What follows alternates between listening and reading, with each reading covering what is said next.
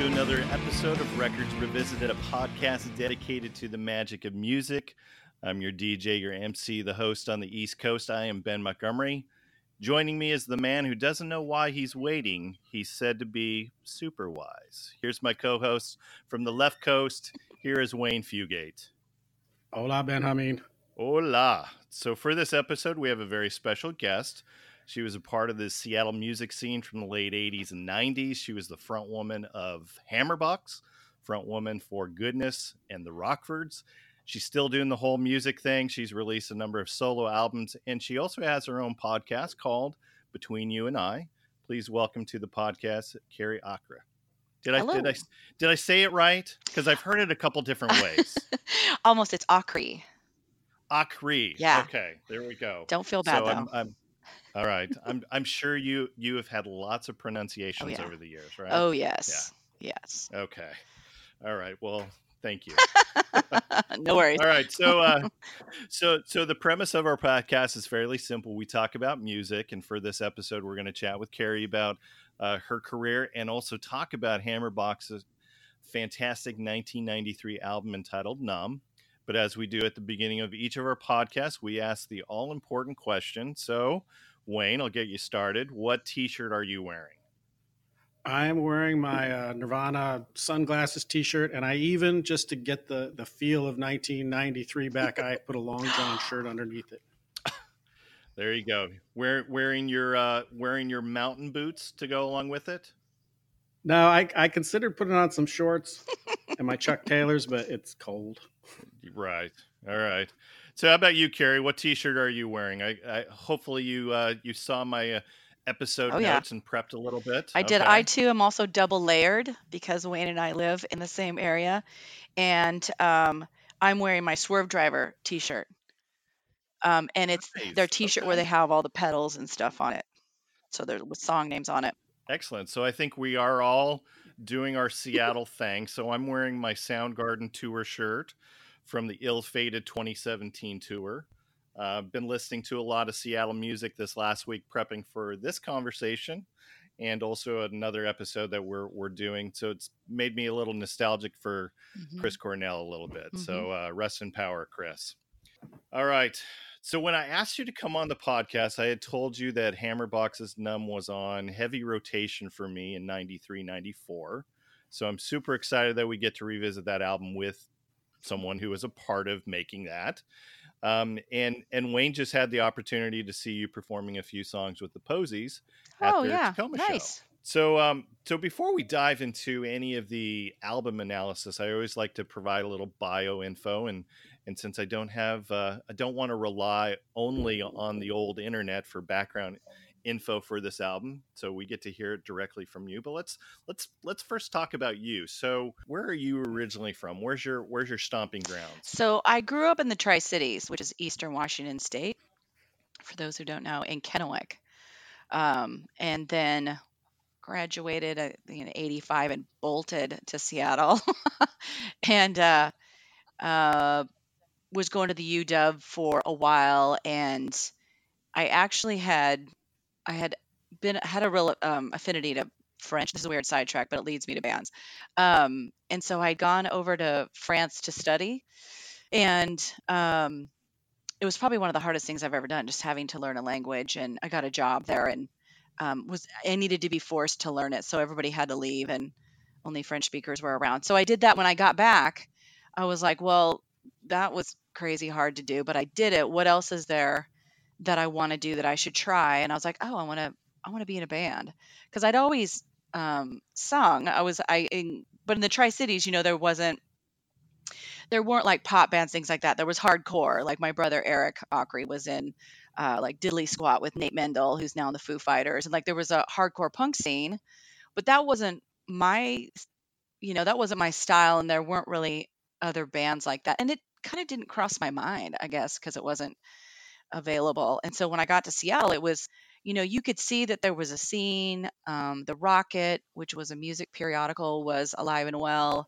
KCMU was, you know, playing lots of music, and just I had kind of grown up on new wave. Like I loved that. My sister Kaya, who is older than me, worked as a DJ at Wazzu, and so we'd constantly be feeding each other. You know, I'll date myself, feeding each other cassettes. Hello, We're we're right there of with you. Right there with right? you. Yeah. Yeah. Yeah. Hey, it was cool. I loved it because it would be like this, you know, discovery package. She would send me um, compilation tapes The of music mixtapes. mixtapes. Oh my god, I love mix tapes. Yeah. That we with stuff I'd never heard of or stuff from England and and uh, you know, I grew up even though the Tri Cities is very, I guess we call it very butt rock. You know, I grew up on a healthy dose of like ACDC, Def Leppard, Scorpions, Van Halen. Um, Right. w- props to all those bands, but I was really a new wave baby, so we would make these tapes and discover like Oingo Boingo and Siouxsie and the Banshees and any hootie. Um, and so Seattle just had a, you could see that there was a scene, so it wasn't like a giant leap, or at least there was, in my mind, some place to start. And so uh, I was back in school, but I kind of told myself like, oh, I want to join a band. All right, where do I start? And so I looked in the back of the Rocket, the the want ads, you know, for like musicians, and there was always a ton of those. And the first ad I answered was Dave and James's ad for bandmates, including a singer. And I responded to them because their list of like influences were people that I liked, including Annie Lennox. And so, and I've always I've noted later that I was like, that's that's pretty open to Okay. one not list just rock bands, but like REM or Husker Du and um, and then a female as well. And so it it I never thought about it, but later I thought about it. I was like, oh wow, just to be so open to a female singer was a kudos to them, very open minded. So I called them, and um, this is very me to not be prepared Right. nor desire to be prepared. They they were like, so what do you sound like? And this is like the first time anybody had ever asked me oh, you know, what do you sound like or what do you like? And so I, I was like, well, I, I sound kind of like Annie Lennox or could like I grew up on choir Right. and singing to and singing to records and um, anywhere from like Barbara Streisand to Annie Lennox to Chrissie Hynde to I did a lot of that, a lot of singing along. Um, and so they kept asking me like, well, do you have a tape? Can we, can you send us a tape? And I was like, no, I don't, I don't have that. I was like, and I'm, nor am I about to. And, uh, cause I was like, oh God, how do you do that?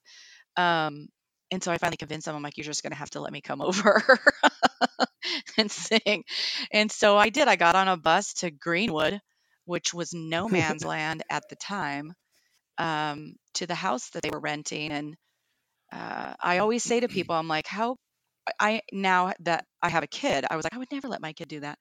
Just a girl who's going to travel to two dudes' house and like and go to go to their basement and like you know like practice It's the music. start of a horror movie. It is Right. right. Like, but that that never crossed my mind. I never, I never, I was that just I was never afraid. I didn't even think about that.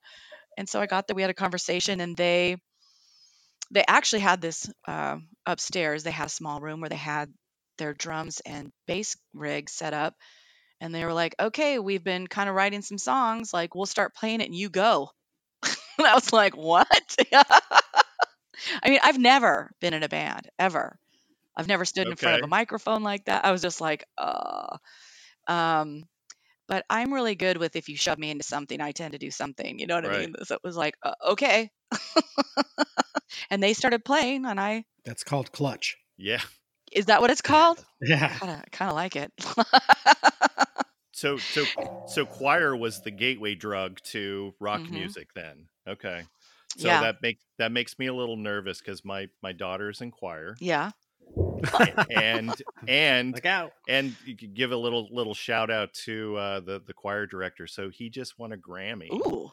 for for um, best musical you know educator of the year. Wow. So shout out to uh, yeah, shout out to Dr. Redding. So um, Nice job. Yeah, so really really cool. Um, you know, my my daughter has thought about quitting choir before, and then sh- I mean, she's she's definitely in. Yeah. Um, you know, they're going to Italy this year Wow. to, to for yeah for for a performance. I mean, it's it's pretty hardcore, and um, I'm hoping that she doesn't go the the rock route with it because uh well we'll we'll talk about the horror stories i'm sure there are some uh Yes. yeah It all yeah. depends on who and how you are, you know, like, because I will say this about uh, and I don't know how your daughter is, but I had teachers who were uh, enjoyably intense. Like I liked that. I liked that. Um, for some reason, that really clicked for me. I had a junior high coach who, uh, or coach, I should say, like teacher, who just um, was really into like competitions and for some reason that really clicked for me and i got really excited. Like i liked um, being good at something um, but but also just her faith in me and just her like the possibilities right? If you here's some things you could do with this and here's the um, magic of what you could do with your voice and how to do that well and that really clicked for me. Um, and someone just recently asked me Yeah. about my background like have you had lessons and and i said yeah i've had lessons but i gotta say that teacher miss woldridge i don't know where she is um, really sparked something in me about being interested in vocals and being good at them or learning what you can do with those like i've i've never gone down the like i must sing proper and all of that but th- i sing like i'm interested in singing like a guitar player is Yeah. interested in how, playing guitar like i'm interested in vocals like that if that So makes sense so that so that first audition, did they audition any other singers besides you, or did you did you nail it on the first try? I, you know, I don't know if they tried anybody else. I should ask Dave. Um, I knew I nailed something. I at least I knew I was like, well, I know it, that didn't suck. It's just up to Right. what they want. You know, do they want a guy? Do they want a girl? I don't. I don't know what they're. I knew then that I was like, well, they're going to be shaping like what they want to sound like. So they either like what I did or they didn't. Um, but I I felt confident. If I remember, I was like, oh no, that was good. They like me because it's not. You don't. I don't think you also run into people who sing well. Like I knew I walked in and they were like, oh shit, she can sing. Like you know, like oh okay. And this was what year? This was 89. So you were like uh, nine at the time because we don't want to For ever real. we don't want to right. ever disclose what our ages really are, right? I don't know. I kind of don't mind. I kind of like relish in the fact, like, yeah, that's right. They're in the right.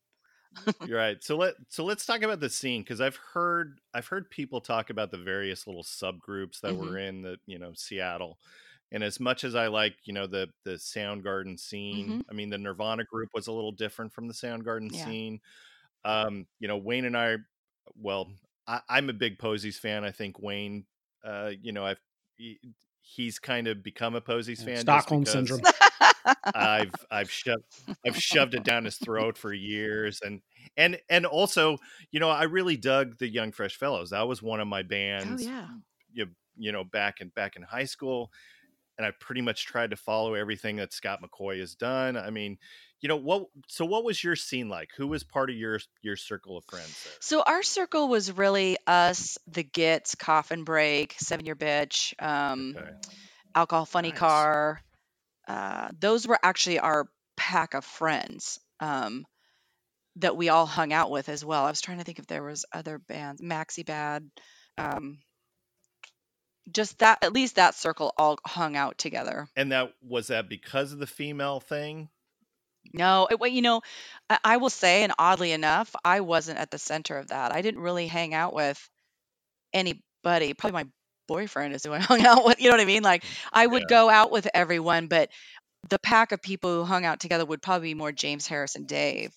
Um, I and I knew everybody else, and I really liked them, but I've never, I didn't ever have like a girl pack that I hung out with ever. I Right. don't think I ever have. I mean, I've had friends who were girls, but I funny enough was very lonerish as well um, because i also knew like i'd roomed with nils bernstein you know and had taken over like charles peterson's loft and so i knew all the kind of sub pop people um, because i'd Yeah. roomed with them um, but not like i knew mudhoney or i mean you end up because it was such a small town you end up kind of knowing everybody um, but those guys, I mean, to say between Mudhoney, Soundgarden, Mother Love Bone, all that, they're they were actually Seattle kids. Like they grew up in Seattle.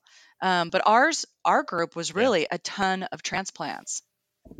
I, I'm trying to think of anybody in our circle that didn't like move from somewhere and come to Seattle.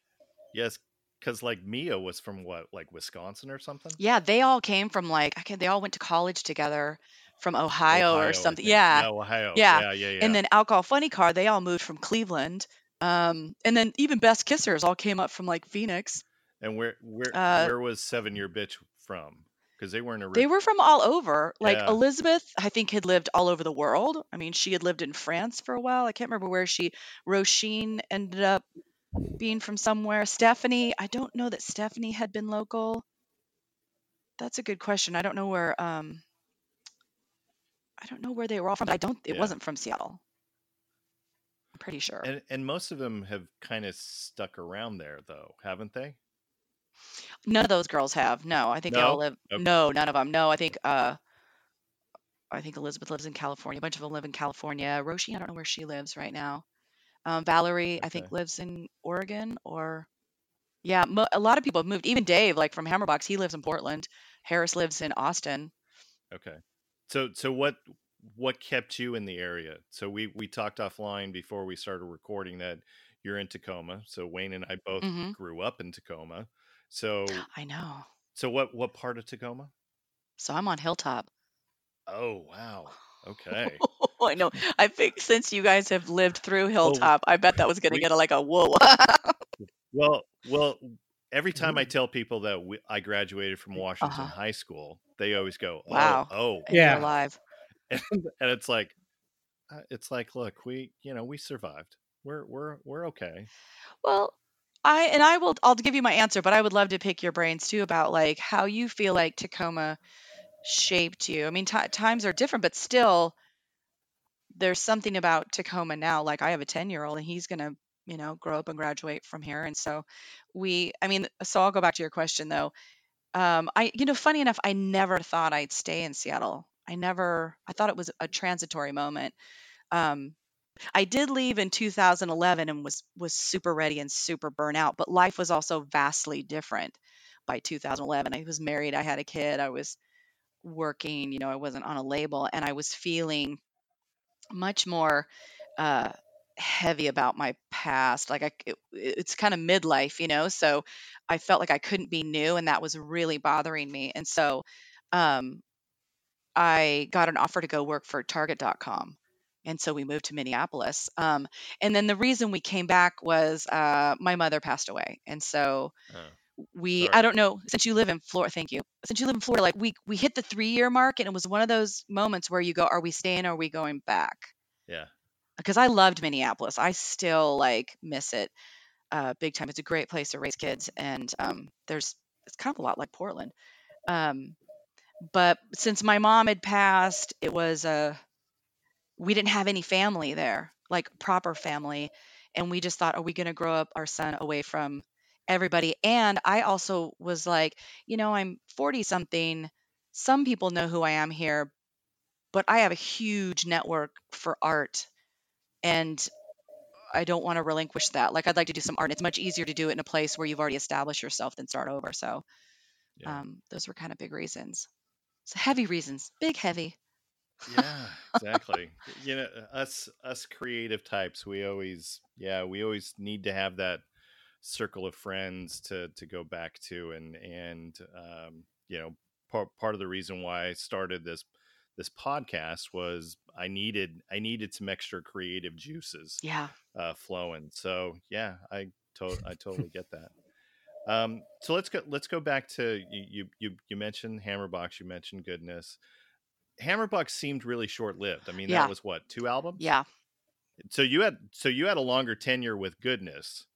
Uh, if I'm if I'm doing the math correctly, so you you put out three albums over a- a bit longer time frame. No, actually, I feel like there's everyone says there's like the seven year itch. I think there's the five year breakup. Like, so Hammerbox Okay. broke up. Like, I think we were together five years, and then um, it just internally started to implode, and it was intense because we had a two record guarantee with uh, A&M Records, and we had delivered one, and we were guaranteed to get to make a second one. But by that time, James had left, and I it was I don't think I was mature enough to just figure out how to start, and it was heavy. And so I left, and and there was such there was a massive hoopla around that. People were so mad. Not necessarily people in the band, because the people in the band kind of saw we were all seeing something coming, but boy, lawyers and everybody else were um, super unhappy with me, and so and told me so. So so it wasn't necessarily that you got dropped by the label. It was like No. we're we're done.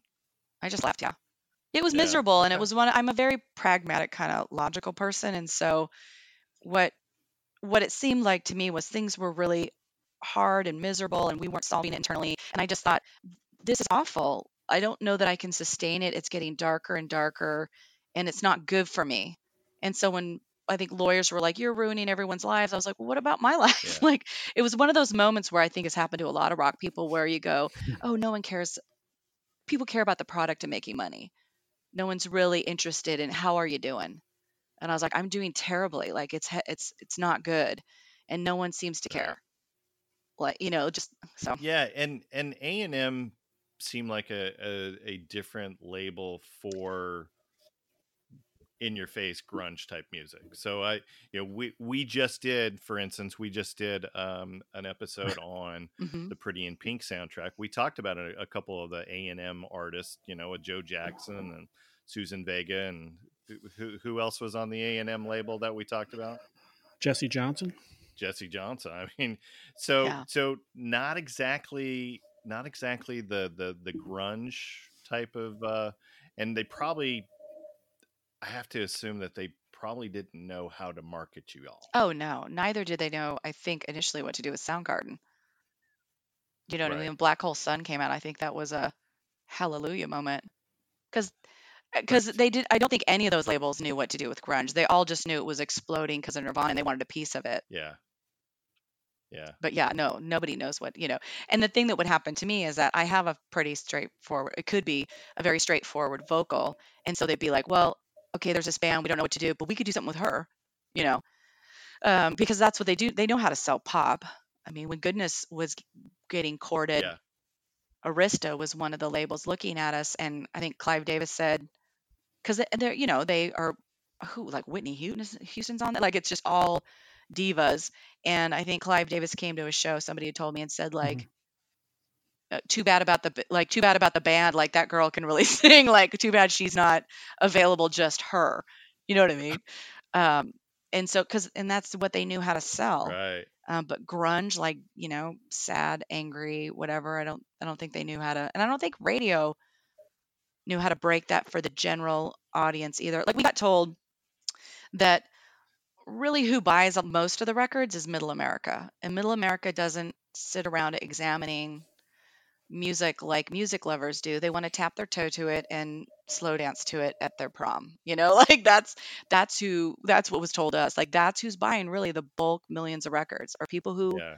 just need a little soundtrack to their lives and they're not deep thinking it and but all that music was so uh heavy you know and much deeper and it wasn't like make out music to No, really- it's a little Could be, angrier than that. No, not at all. so i don't know it was just really it was interesting just hearing from the other side too of you know what they felt like they could do but they had to try something right it was exploding so they had to do something so we go from Hammerbox to Goodness. Um I Mhm. know Wayne Wayne you're more of a Goodness fan than you are a Hammerbox fan. Oh, absolutely. In fact, all week I was listening to Numb, and then I just couldn't help it. Uh, I'd go on YouTube, and I, I ended up watching like the entire 1998 Pain in the Grass set from Goodness. Started watching all the videos. oh that's Yeah. awesome It was uh, I'm I'm a Goodness guy for sure. In fact, the songs that I I, I focused on on Numb were all all have some like foreshadowing of Goodness in them. Yeah. Well, and Goodness was one a band that I like I started, right? So and I had I had um an agenda for myself that I didn't at the time feel like I was getting out of Hammerbox. Like in Hammerbox, I wrote lyrics and made up vocal melodies, but I didn't write music. Um, I didn't write any of the music. I didn't know how. And so part of my perception of the departure was and probably quick reaction was not feeling like the guys were going to be patient enough with me to let me learn. And so I just thought, well, I'm going to get stuck and I don't want that. So goodness was specifically um, put together so that I could start writing. Um, and and then I met you know Danny, and Danny and I wrote most of all the goodness stuff.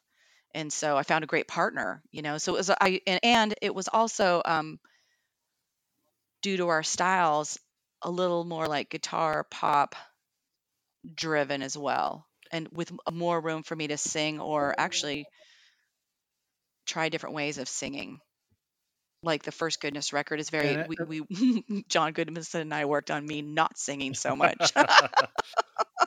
let's try let's do the not singing thing, you know, like talks we call it talk sing.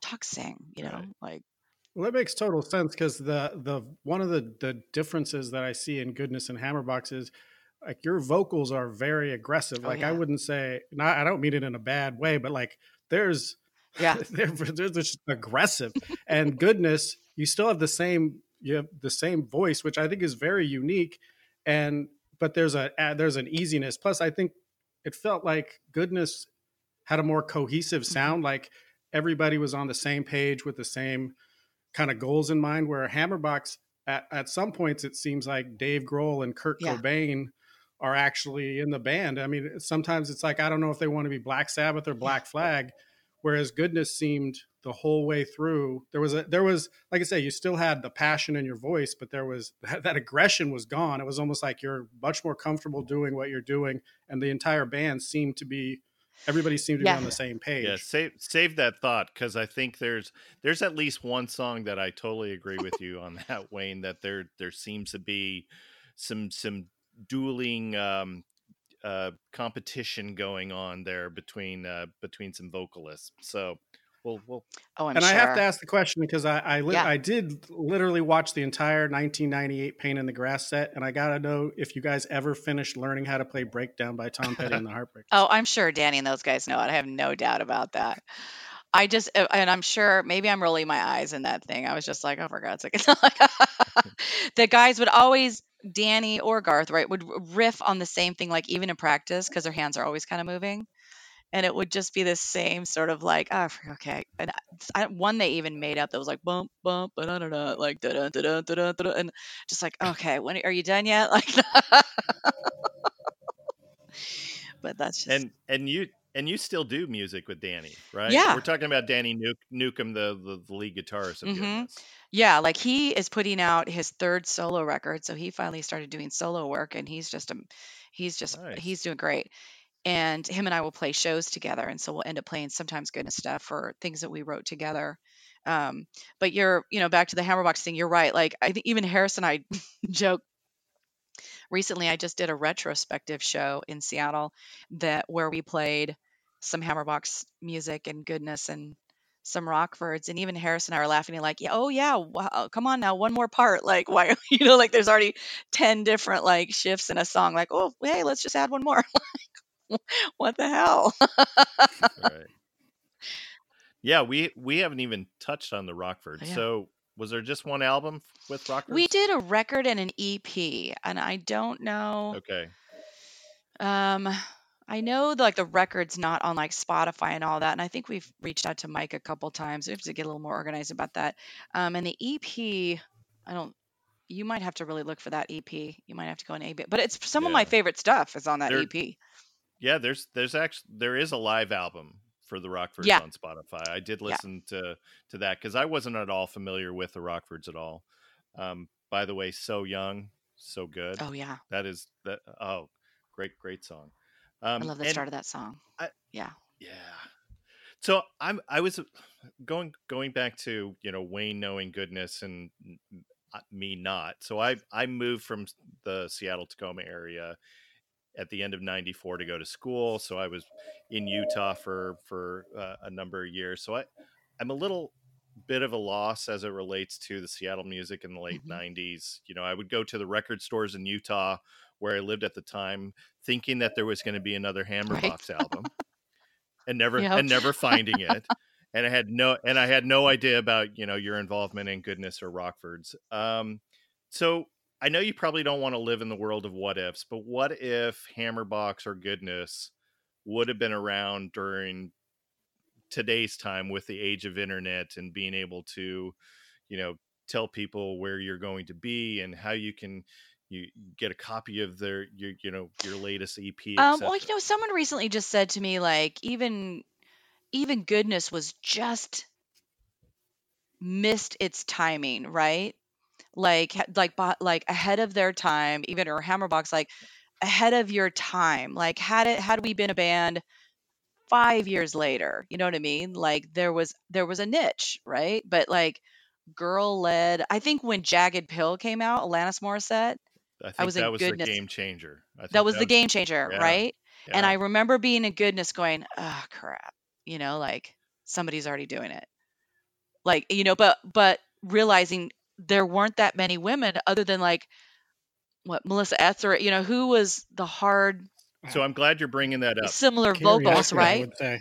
I would say, yeah. I, I wrote that in Yeah. in my notes on a couple of songs. You you're you're ahead of her. There's I, I'd have to fu- shuffle a bunch of Right. papers, but there's one in here that says uh, Alanis Morissette wish she ought to know. Because I mean, you you're you got Right. you're angry Yeah. at a guy and and and the girl, and this this could get ugly here in a second. Like I say, you were you were ahead of her. yeah. So it's always hard to kind of hear and be like, uh oh, and that's going to take off. Like someone's, I mean, I don't like to think um, uh, that there isn't enough room for everybody, but I remember thinking, "Ugh, we, we may have missed the boat. Like someone is, she's now the poster child for this. And Yeah, let me take you down a, a you know memory lane here. So I I looked up the top 25 K Rock songs of 1993. I mhm, wanted to, I wanted to see what K Rock had to say because that that that was your that was your niche was the the the K Rock niche. So the first number one song of '93, Stone Temple Pilots, "Plush," mhm, followed by Radiohead, "Creep." I'm not going to go through the entire 25. Mhm. There are three songs in the top 25 that are female fronted. yeah, So you've got you've got Cranberries Linger at seven. You've got the Breeders, which is probably that's would be my comparison would be Breeders Right. Cannonball to you know your your your music with Hammerbox, and then number twenty four is Four Non Blonde Oh, with God. What's Up, which not you can't you can't compare Four Non Blondes to Hammerbox. I mean that's just not not not an accurate. uh not an Can I tell you a story though? Like.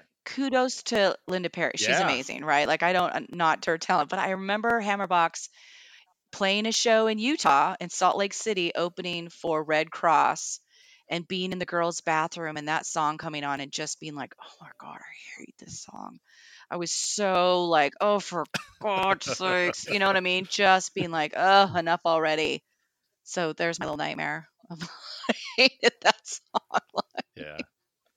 So that's the top 25. Now, that year we Mhm. also had Belly. You also had Juliana Hatfield, but really outside of Kim and Kelly Deal, I mean, Yeah. there weren't any straight up female No. rockers. Uh, they're all like fey kind of, you know, like like you said, Cranberries or the Sundays or Juliana Hatfield has a really light little girl Yeah. voice, and even Tanya Donelly. Yes. Um, yeah, I mean, my history is Oh, yeah.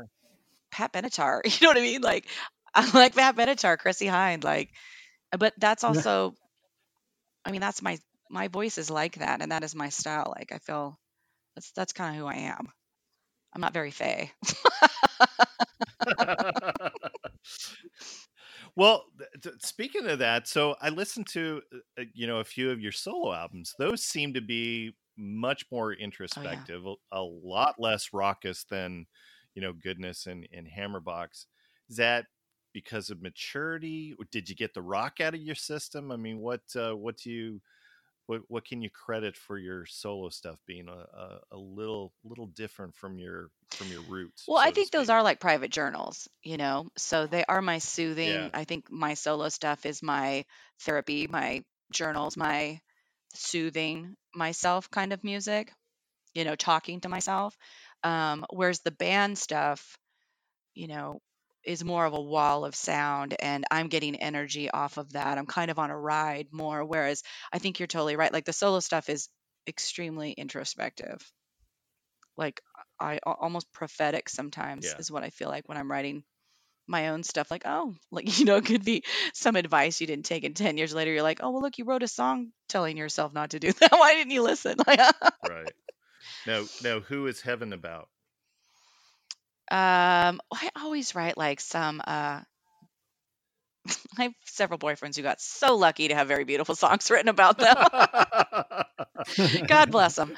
Um uh, at the time I was dating somebody and and that was just like my love song for him okay. and um and I was always and I don't regret any of that. I mean, it's uh, that's all good. But um but I've also written some prophetic things that, um, like, without unbeknownst to my own mind, that were breakup songs. And uh, I have one that I haven't ever recorded, but I remember playing it for the boyfriend at the time, and I think he was this is a long time ago. He was planning to break up and I sang him this song that was all about I think you're going to leave me and he was like that was the scariest crap I've ever heard. Like, and I didn't know he was going to break you know but I had written this song I, I mean I find songwriting very magical and so I had written this whole song saying I think you're going to leave basically and blah blah blah and he was like and in fact I was planning to. And so either that's really cool or scary I don't know and then later he found a boiling rabbit on his stove, Yeah. right? Oh. Right? no, I've never liked that. Things I think all things happen for a reason, you know what I mean? And you usually know ahead of time. I mean, you usually Yeah. know better. Like, yeah, okay, I can't be too upset about that. Yeah. So, uh, sticking with your solo stuff. So, how did House at the End of the World Mm. come to be? So that was co-written with Pat DiNizio of Mhm. Smithereens. It's it, that's a funky song. That's really cool. What was it like working with Pat? Um, well, he was he was so amazing. So goodness got to open up for the Smithereens. Um, Oh, okay. yeah, that's how I met him. Is we did a few dates uh, down the West Coast with them opening up, and Pat. I mean, that guy was a workhorse. He was like, "Hey, you have a great voice. We should do something." I mean, I've never.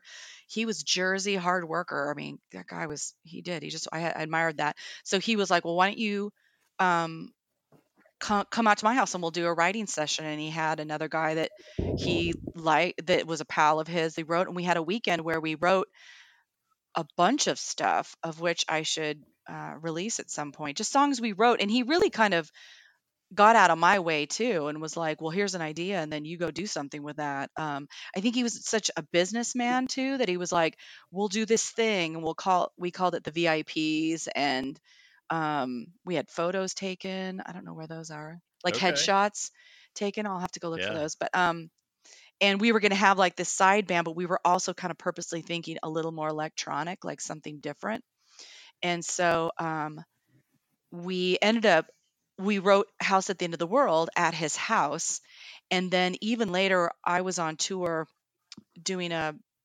uh, around the states tour with goodness and he was like hey i want to record that song for the smithereens like greatest hits record so i'm going to fly you into new york Nice. and we'll record so I, yeah so i got to record that at like electric ladies so that was Very cool um, and he had a producer on it. I should go look. Was like a really famous producer, but those eh, talk about a lesson like don't ever drink with Jersey boys because that was eh, eh, like New York is just it's like I Vegas. Like that. oh my god, I have been there. yeah, right. I, I'm just a small girl out with the Jersey, the Smithereens all night long, and then we go to the studio, and I was Oh, like, I don't even know how I was seen straight.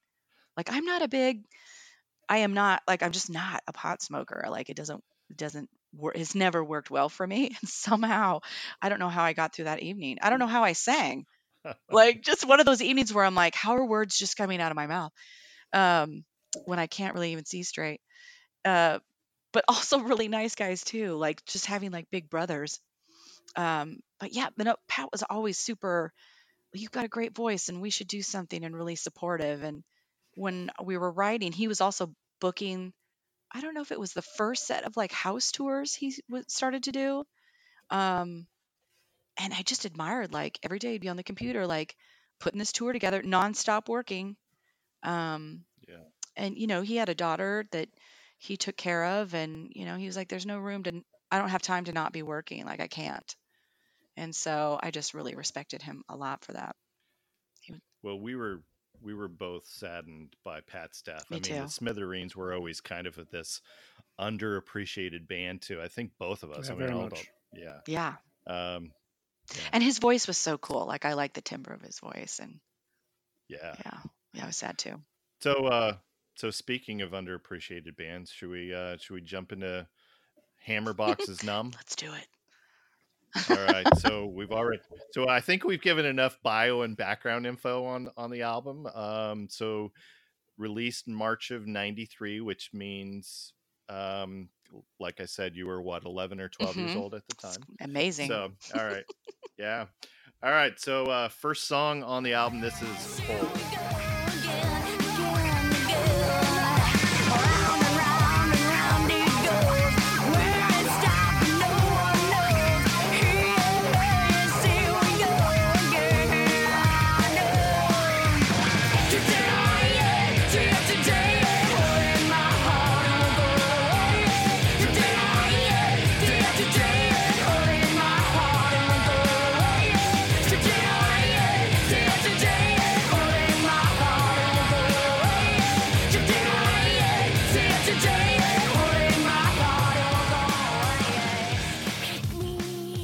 So if you were going for the whole Seattle loud and in your face way to start an album, uh, you succeeded. So, um, and I've tried to sing along with this. I can't ever make the drifting away day after day, hole in my heart won't Oh. go. I can't ever make that sound good. So, how in the world did you do that? You know what's funny is it's hard to sing. It is hard to sing. It's a lot of breath work and it's a lot of nonstop. No, I remember plenty of live shows going, I can't breathe. Oh my, how am I going to get through this chorus? Like, it's a very, you know, just like it's a, it's a workout. It's a total workout. I, you know, I had mentioned earlier, I did a retrospective show and when we first put the set list together, we ha- we were going to do it chronological and we were going to put the Hammerbox stuff first with that song being first. And I said, we went and did one practice and I was like, oh no, there's no way I'm starting my voice just cold on Hammerbox stuff. Right. it was so, and that chorus in particular, I was like, when we started to practice it, I was like, oh yeah, I remember this. Yeah. You just you got to breathe like you got to go drifting away, breathe, breathe it, and you can't stop. You got to drifting away, breathe, fade away. You know, like every Right. line, you got to take a huge breath fast from your gut. Yeah. Yeah. Great song. Great song. Great way to to to start the start the album. So speaking of Hole, so what what did the Seattle community think about Courtney and her success with those first two Hole albums? So since we since we talked about Alanis, I mean Alanis really I think was the game changer, but Courtney I think got a little bit of that with the the angry female after Alanis, you know, really kind of set the set the table there. Well, we had that. and We had the Riot Girls, right? So there's Bikini Kill, Riot Girls. I Oh think yeah, yeah, Courtney yeah. was a den of, you know, like, con- I think she audiences connected her to that. Um, but I don't think she was. Sh- I don't think she was like the political center stage like some of those other bands were. Um, Yeah. but she she was more like the face of that scene. Like Alanis Morissette was pretty mainstream, um, Yeah. Canadian pop star, um, and and and then there's Courtney Love. You know what I mean? Like just the polar opposite. But I think she was more connected to punk rock and Riot Girl and that whole thing. And you know, if you think about it, like that's how amazing how what a burgeoning moment of time with music because you have so many varieties that are huge you know like things happening between like grunge riot girl like pop music as well you know all of it Yeah. exploding like and so i think you know in i mean i've met courtney a couple times but i do not know her i never did know her Right. um, she definitely was in Seattle and all over the place, and just- it was a small town, um, and so small enough where people hung out, and you know, and just her whole band and Nirvana and all that, and living here. But I mean, there's definitely a large factor of people who had run-ins with her that were difficult. Like I'm, I'm a very pragmatic person. Like very, I am I'm boring as a rock star. And you know what I mean? Like as a rock person. Whereas I think she was the antithesis of it, right? Like she was an amazing rock star because she is, you know, was crazy, a hot mess, rude in people's faces. She also was like almost sociopathically like constantly working at it or calling people. You know, there was kind of a nuts level to it that a drive yeah. that was it seemed to me like kind of insane. And I know so many stories just from all the people who knew her, had crazy phone calls from her, and I'm like, I, I'm like, how, where does she get the energy or the desire to, like, just be nuts all the time? And I was like, something's, so that's internal. Something's with her. And I just actually yesterday met someone who grew up with her. And I mean, like, what was in fourth grade Okay. with her and all sorts of stuff. And I'm like, oh, this, she's, if Courtney Love wasn't a, a rock star, you would see her her person and what's going on with her in a, a different light psychologically. You know what I mean? Um, Well, it was all out, all out there. it I was all out there. Knew. Yeah. Well, and that everybody makes for amazing rock stars. You know, the drama, the chaos, the crazy. She had, I mean, I think she is crazy smart. Like she wanted something. She was smart about what got you there. Whether you kind of agree with her, you know, if you feel like that is like insensitive and all those things, which yeah, um, but she was not a dummy about what it means and what it takes to become a rock star. I mean, but I also would never ever want to be her. I mean, just w- out of kindness, I, there's nothing funny about uh, like live through this. Is one is an amazing yeah. record, I think, and you know whether she wrote it or whatever that whole story about whatever I don't care. Um, it is it is amazing, but I I do agree with like you know beware of what you ask for.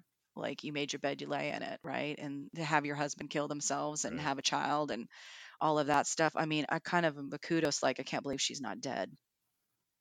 I mean, she's strong in my book. You know, something like a survivor. Maybe some people say a cockroach, but you know what I mean. Like, but at the same time, I so I kind of there's things I admire about that and then there's just some, some things that like just my personality can't stand like i met her one time um hammerbox was opening up for hole in athens and we were playing the 40 watt and um they came in late and they'd missed sound check and I, Courtney came in and was like, "You guys don't yell at me, you know, like don't stop yelling at me. We're late." And she was just super whiny. And then she like came to the bar and was standing next to me. She was like, "Does anyone have a cigarette?" Like feel sorry for me, kind of thing. Like it was a ploy. And I hate that kind of thing. Right. Like it just, I'm, you know, I'm born Swedish, stoic, you know, whatever. I'm just like bad work ethic to me is just like gross. And so just like, oh my God, you guys. It was just like, oh, like, oh my, oh, that's gross. Like, oh, come on. And I don't think any of the, you know, the, the we, we mentioned seven year bitch, we mentioned Mia from the Gits. I don't think any of you were like that. I mean, no. I mean, just from the the, the few things that I've, no. I've seen. How close were you to Mia? I wasn't that close. Like I knew those guys, but again, we were all 23. Yeah. Um and I, and I got to say like I knew them, but that also wasn't my style. I feel like I'm very oddly like I'm a little new wave baby. Like what I wanted to do was live in Europe and have crazy colored hair and you know, I'm a Cocteau Twins fan, right? Like so I feel like there's a lot more punk rock in the gals. Like I also didn't wear like cut off jeans and have dreads. Like I um, and no, you know, there's nothing wrong with that. But th- like they had a style, I think, in similar interests and a, a connective tissue um, that wasn't my style. I, I certainly loved them all and I thought they were great, but I just was different than that. Um, yeah. And so I knew her. I remember uh, we played a show in uh, Alaska together.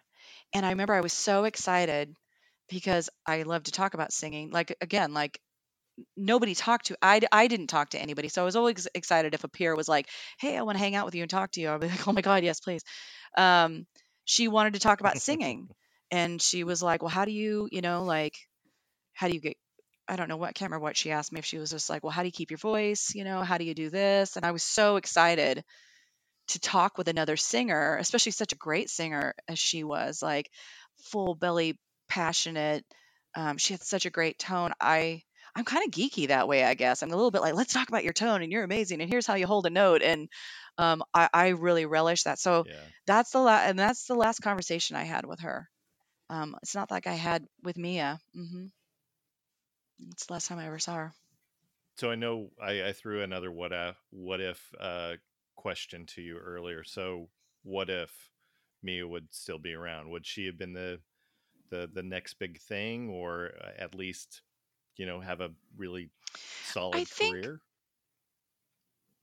I think you know, just depending on how Mia was, I think she was a soul-hearted person, a poet. I really feel like she was a poet, and um, what the industry would have wanted to do with Yeah. her would have been way more singer glossy than was her style. It wouldn't it wouldn't be because she didn't have massive talent, but I think she might have been strong enough to say like that seems like BS and I'm going to go do with my music what I feel like. You know what I mean? If if, if it was up to the labels, they Yeah. would probably want to iron out the punk rocker from her cuz they don't know how to sell that. You know what I mean? Like Which they which would have been a, a travesty. Right. Right. But they Yeah. don't, you know, it's not the 60s. It's not like, you know, it's, yes, she sounds like Janis Joplin, but we are not in the 60s and don't lie that that's what you know how to sell anymore. Right. Like, so they would have s- fed her some crap about the amazingness of her voice, which was true. She, she had an amazing, ballsy, passionate voice. But their conversation to her would have started off with lots of compliments, would have been true. But truthfully, what they would have known what to do with a voice like that would have headed in some pop direction that they that they understand, and that's the truth. So, I think she would have been um, artist enough to say, yeah, that seems like a load of shit. I'm going to move to like Port Townsend and make my own records. Sorry, I'm swearing too. Sorry. um, We we we only we we only censor out the f words.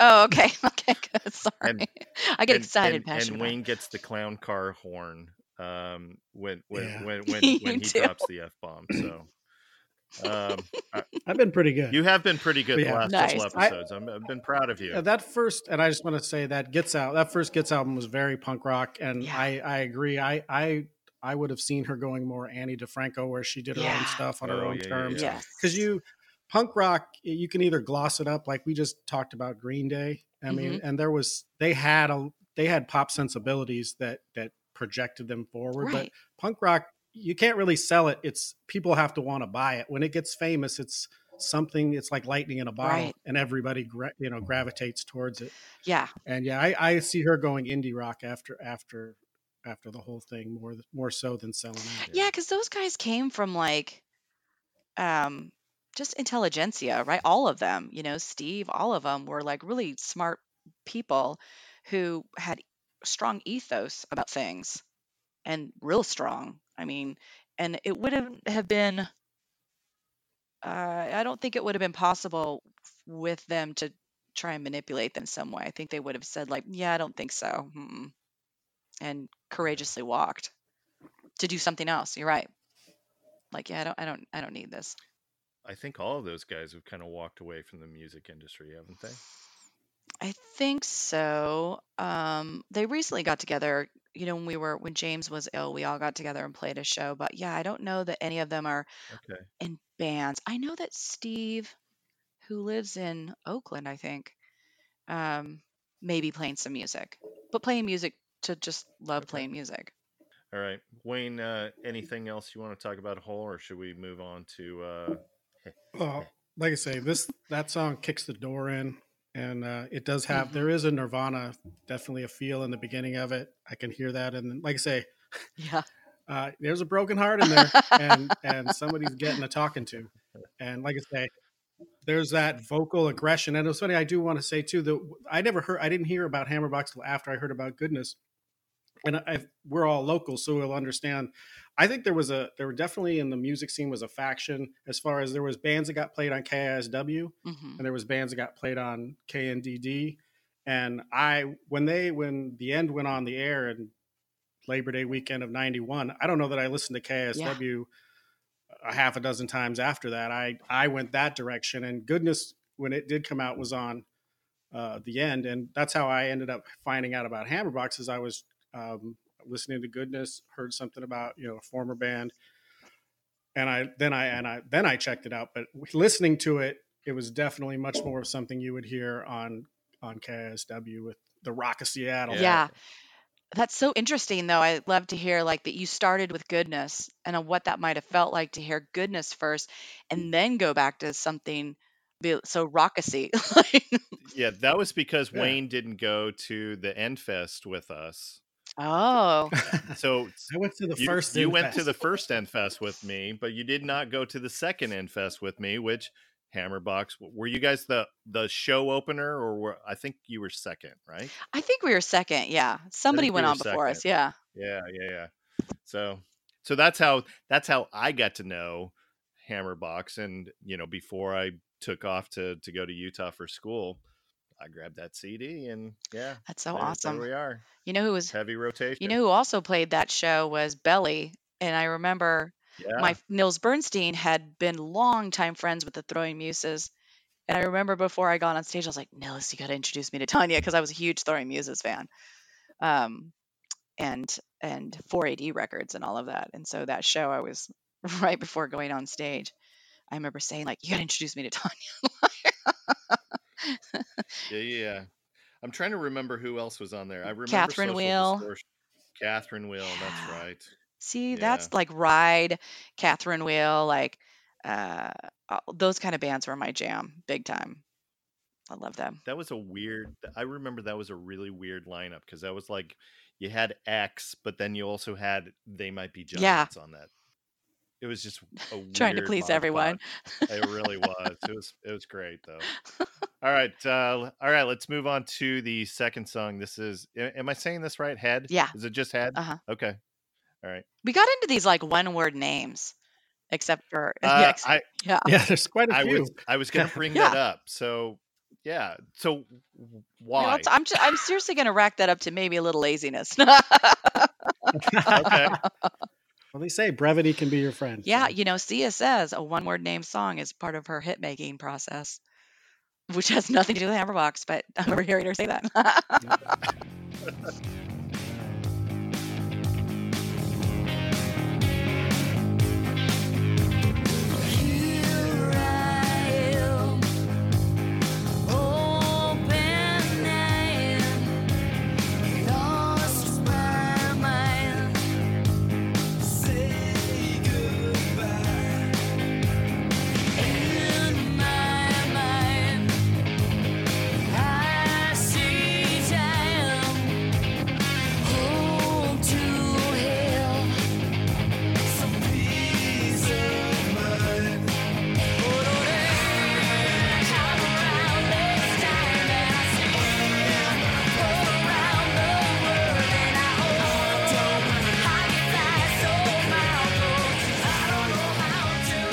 what exactly is a head? Because it's not spelled like you know the heads that we know. So it's H E D. yeah. Is that an acronym for something? No.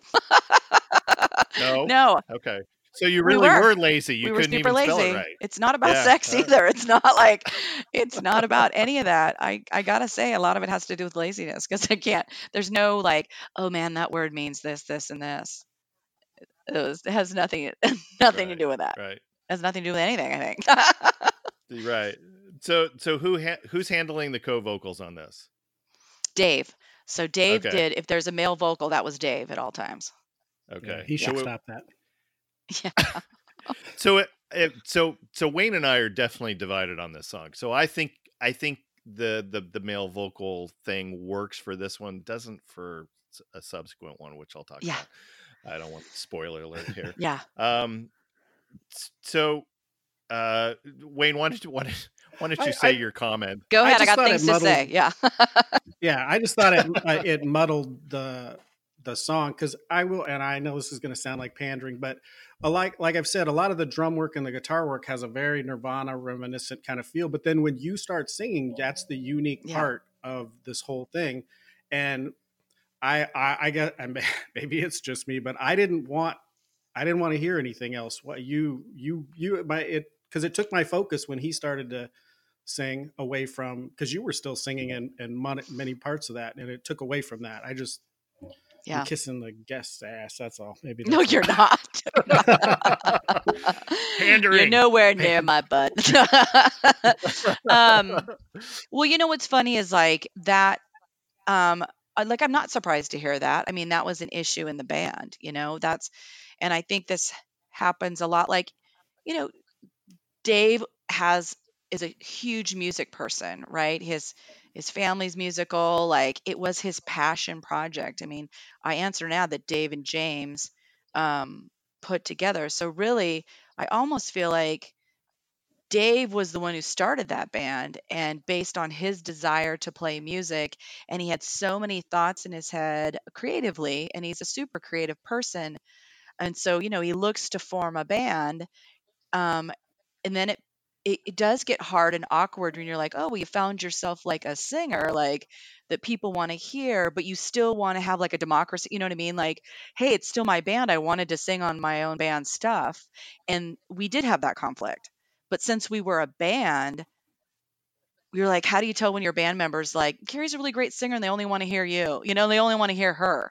Like you just just you know like without telling the guy who literally kind of started the band, yeah, you can't sing on this. You know, Yeah. um, well like we always say give the people what they want Oh yeah, yeah. But just so you know the background, like even our own struggle. So like I'm not surprised to hear you say that. Like I think we struggled with that. But you also we're 23, you know, we're passive aggressive. We don't want to hurt each other's feelings and you know, it's your fledgling band and so you can see where the things ch- choices acquiesce, right? Like you're like, well, yeah. and so this is what you get. But you're it's not surprising. I mean, I when we would play live, um, sometimes Dave would sing, sometimes he wouldn't. And again, when you're playing live and playing drums, it became kind of a I think too, where it's like, well, if you're gonna sing, sing, you gotta then sing it well, you know, which is hard to do while you're behind. Like, you know, "Ah," it would turn into that, and I'm like, well, that no, like, you know, um, and I love Dave, and I hope if Dave ever he's mad at me, for sure I've said enough critical things about Dave to like last him a lifetime. Love you, Dave. Um, Is he still doing music? yeah, he, I mean, he plays music. Him and his wife play music. Yeah, Okay. Uh, he, I mean, he was the guy who, I mean, he constantly had ideas, and he, you know, wrote a lot of those songs. When three is two, that's Dave. Like those aren't my lyrics. That's Okay. Dave. Dave wrote those. Um, and so it's just hard. So that's where you find your conflict. You've got someone who started the band who's a massively creative, and then you put yourself this kind of singer on it, so people want to hear that. You start to have, um, it was it was something we were aware of. Yeah, we just so you know, we were we, Conflict. yes. Yeah, and we and we've talked about this before because I don't remember what record we were talking about, but the guitar player who typically, you know, they have a lead singer who does everything, and there's uh, that jealous that that guitar player who may have wrote the music, and he's, you know, he's got he's a great guitar player in the center of everything, but he's behind this other guy, and every once in a while they Yeah. want to get out in front and get some of that Yeah. lead, lead vocal. I mean, love. as you would, right? And in your 20s, you're not thinking, you're not thinking anything, right? You're like, dude, this is my band. Why would I not sing? And it's like, you know, but very quickly, you're, it's, it's hard to go through those moments. Those are fledgling like moments of those new Yeah. experiences that are tough. Like, it's really hard. Yeah. Was this song a single? Yeah, I think it was. there was a video Or because it I was on the, Okay. yeah. Because the because there is a video for Yeah, it, I want to say it was on a cassette though, on the flip side of when three is two. Something like that. Okay. Anyone else think that uh, Bush's Machine Head intro was lifted from this Oh song? my god! If they had been I t- lift, listening, I would have been flattered. I don't know. That's not so bad. I, I I totally hear it. So, anyways, all right. Uh, let's move on to the third song. So this is another one-word title. No. no.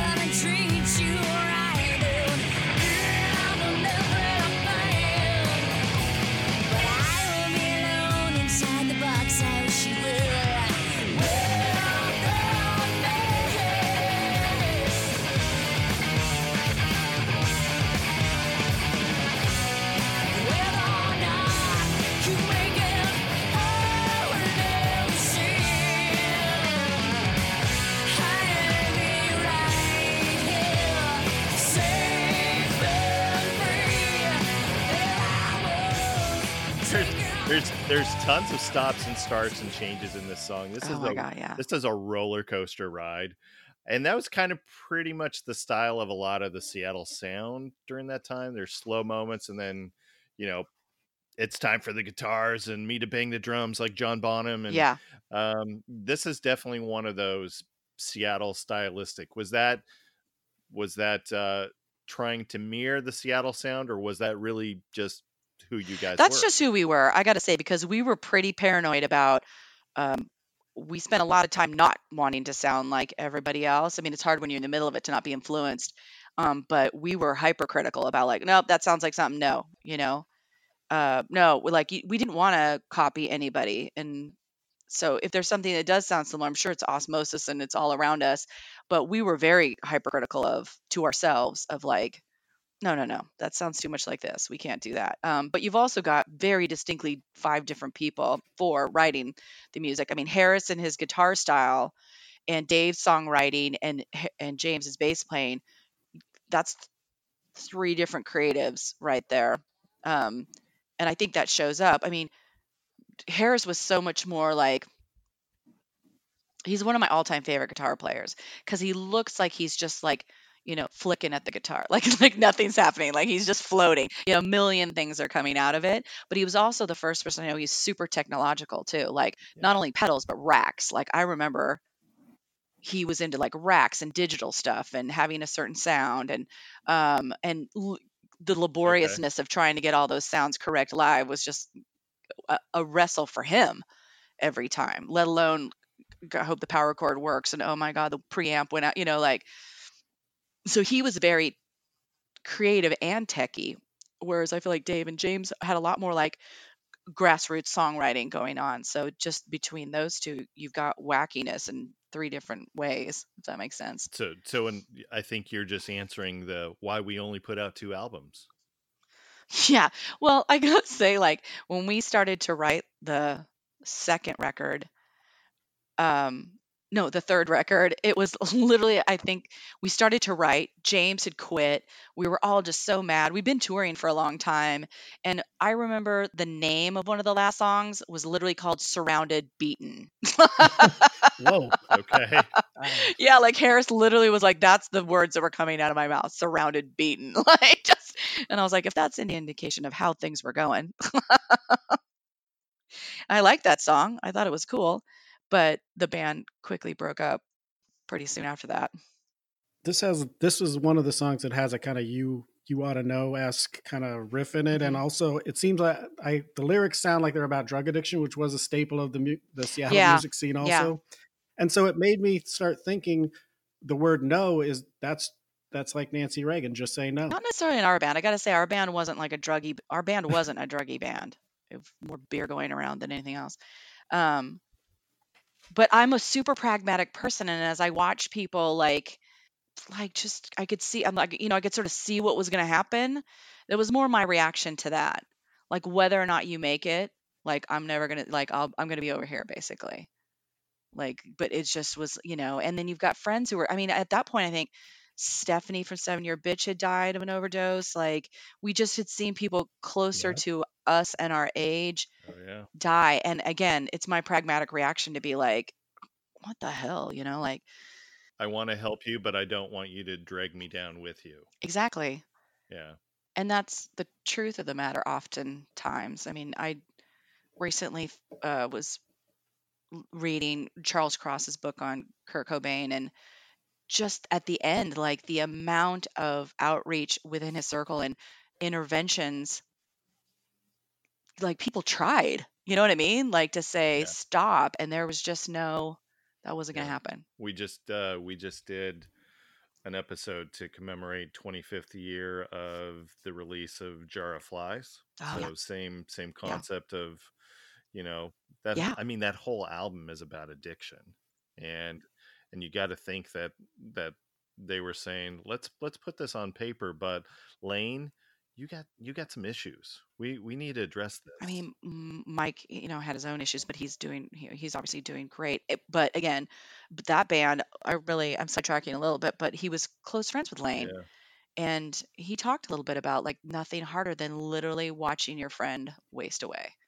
And there's nothing you can do about it. He would, I mean, at some point, Lane had like a hotel room or apartment he was just holding up in, like never going outside. And Mike visited him and he was, and Mike was sober. And so he, it's just such Yeah. uh, horrible, helpless feeling. And so I think my, that Yeah. song to me is very much like, I'm, I'm not to, I can't hang around for that, Right. things like that. But how good is how good is that Mad Season record though? Oh, yeah. out of all of that. Just passion too, right? Just just- like uh, real feelings. I like it when, I mean, if any tragedy gives you, it's like, it's some real uh, grounded honesty. And I always appreciate that, some realness, not just bravado or um, looking cool or all that kind of stuff. When you're stripped that bad, like, I appreciate that kind of honesty. Yeah, yeah. Not that anyone should go through that. right. All right. So let's uh let's move on to the fourth song. So this is Blur. The stars, the stars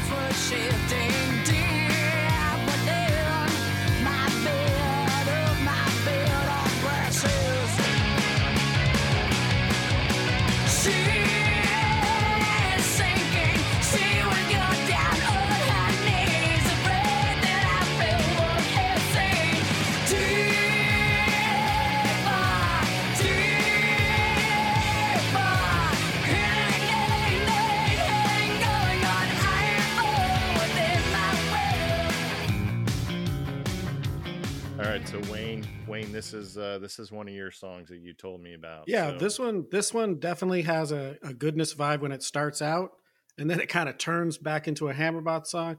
And then I Mhm. love I love the bass, which kind of segues back into another where it sounds a little more like goodness again.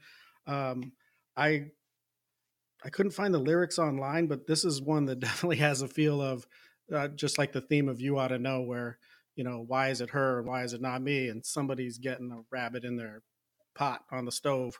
Yeah. Well, I mean, that song actually is more, I tend to write songs that are like, it's about her, but it's about me. You know what I mean? Like, if I was feeling a lot of, no one's noticing if I fall down. You know what I mean? Like, uh, I was having moments of, of what that I thought were really um, trippy, for lack of a better word, um, where I'd go play a show, everyone's there to watch you you know, you walk in, your clothes are dry, you leave, you're just soaking wet. You know, you're the center of attention um, for that hour.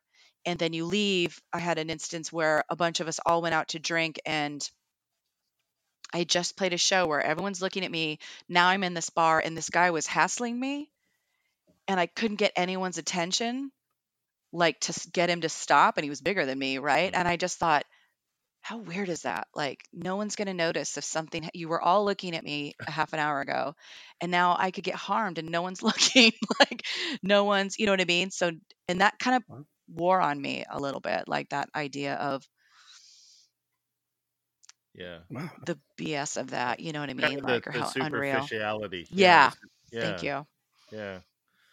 So this is this is if we were doing scoring on this album like we do in most of our episodes, this would have gotten my second highest score. Oh, really? No, I, I agree. This this is one of like I say the the four that I I kind of took the lead on. This is this is probably my second favorite song. And I love the ending. Love the ending of this song. I think you should try and That's sing along to this one. it's another one of those. It's like, Um, Yep, nope. not even not not even gonna try. I I learned my lesson trying to sing Hole, and I'm like, nope, we're not gonna sing along at all to this. should you want to carve out um, uh, vibrationally your whole body, this is a good one. If you'd like to empty out, all right, uh, Wayne. Any anything else on Blur? No, I I, I got it all out of my system. All right, so uh, here we go. We're gonna we're going to uh, track number five. This is outside, and yes, that's five songs in a row where the title of the songs were one You word know it. Here we go. so good.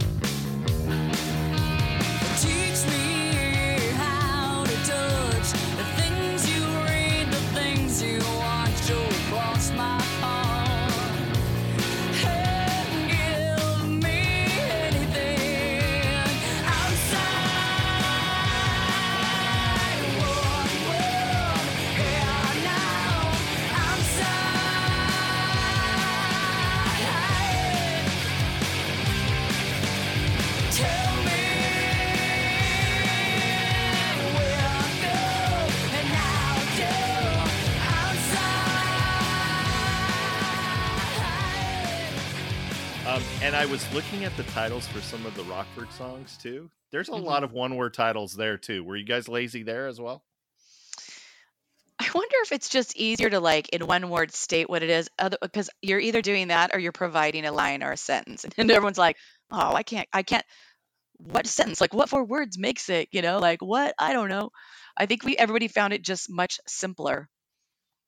And frankly, if you ever see like a set list, it's those that set lists are another bastardization I was of just the gonna names. say it's like- easier to make to, to Yeah, make a set set list list. be out of- Yeah, yeah, yeah, yeah. Yeah, well, in goodness, a lot sometimes if you ever got a set list, it was the precursor names Okay. to the songs. So they were called like Run Around was actually called Garth Rock. So if you ever see because Garth started I think he was part of writing that song. And so whenever we write a set list, it's written as Garth Rock, not Run Around.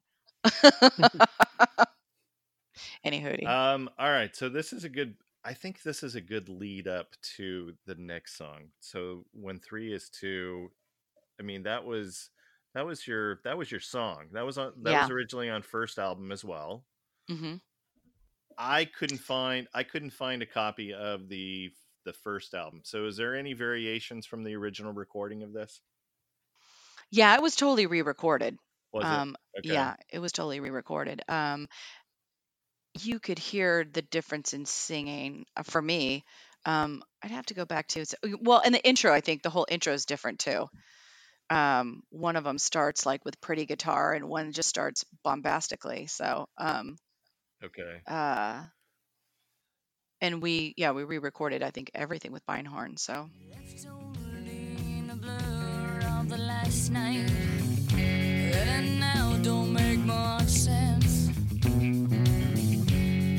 Twisted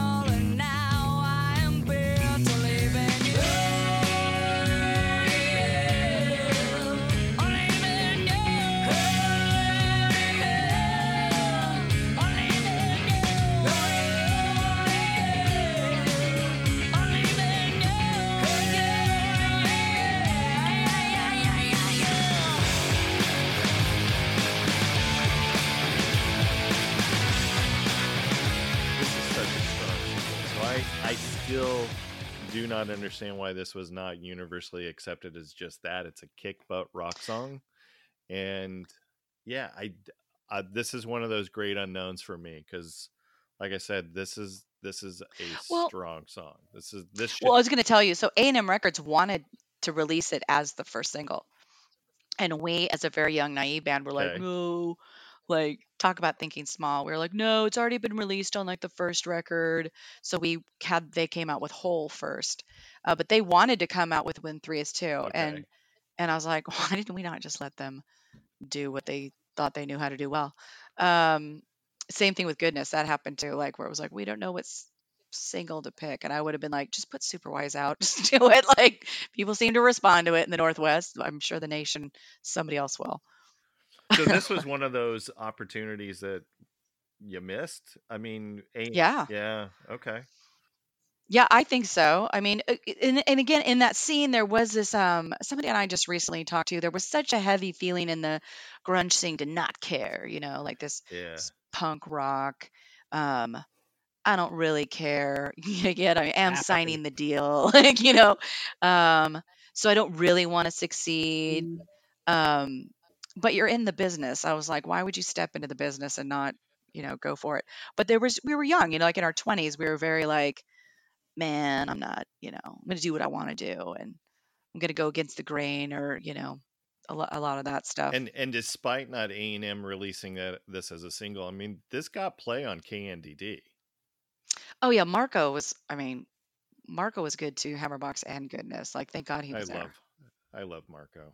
I mean he's just a true need- music lover I so need, I need to have him on this podcast. you should Oh my gosh, we'll we'll, we'll talk offline. We'll we All need right. to make that happen. okay My bro- my brother would have a coronary. He loves Marco. So, anyways, oh we'll- marco would really enjoy that too you know he's a sweet person we'll we'll we'll we'll, we'll chat all more right offline. all right, so uh, this leads us up to Trip. all right. hmm This is another one of uh, Wayne's songs that he wanted to talk about. Mhm.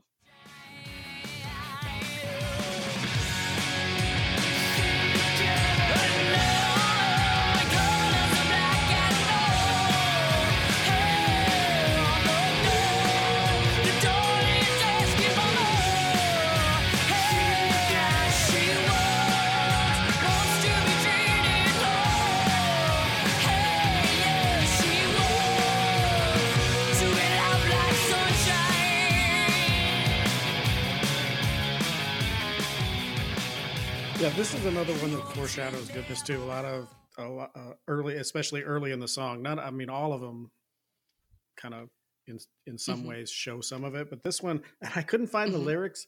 and I was looking and I was I was or I did find the lyrics. That's what it was. Is I was looking through them and I'm like, I'm trying to figure out what this song is about. And then I think maybe it's about an acid trip because it's all over the place. And then I I took another listen and another listen and I read the lyrics again. And then it then it sounded like a trip Uh-huh. as in she's tripping, telling him it's like she, you know, she's had enough and now she's letting him have it.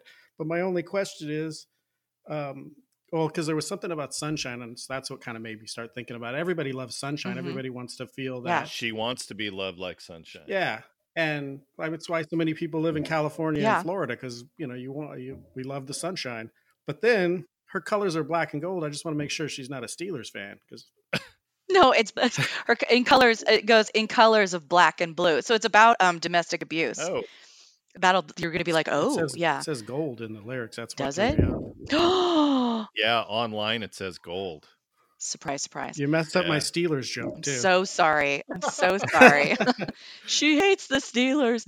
Um, well, no, that song was more about like a, s- uh, like a woman like in colors of black and blue. She wants to be treated, you know, she wants to be loved like sunshine, like just somebody who wants to be loved and not abused or beaten. And it's more of a striving song of like just the struggle of that, you know what I mean, and wanting to get get out of the bad situation. Um, and I think Trip is also one of the there's one of two songs on here.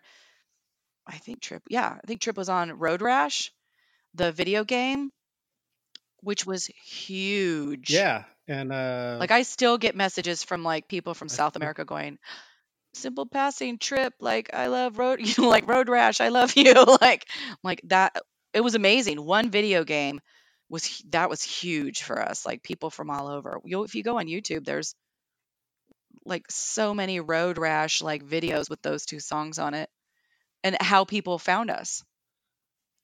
You know, it hurt us for the first time, but Trip was on, was one of them. See, I, I didn't look at any of those because I'm like, this has nothing to do with Hammerbox, and I guess I'm wrong. Oh, isn't it funny though? Just like the certain vehicles that, yeah, at a time or even now can really, uh, you know, introduce a band to an audience, like a huge audience of people who wouldn't Yeah. wouldn't otherwise hear about you. Isn't that funny? I think it's funny. All right. Any anything else on this? So so now that you've completely ruined this, that where it's I'm so sorry. She hated the Steelers. She She's loves supposed to hate Sun. the Steelers. yeah, she's supposed to hate the Steelers. She's supposed to, and she really loves Sun, and she's high. Possibly. Not that there's anything wrong with that. Good job. Nope.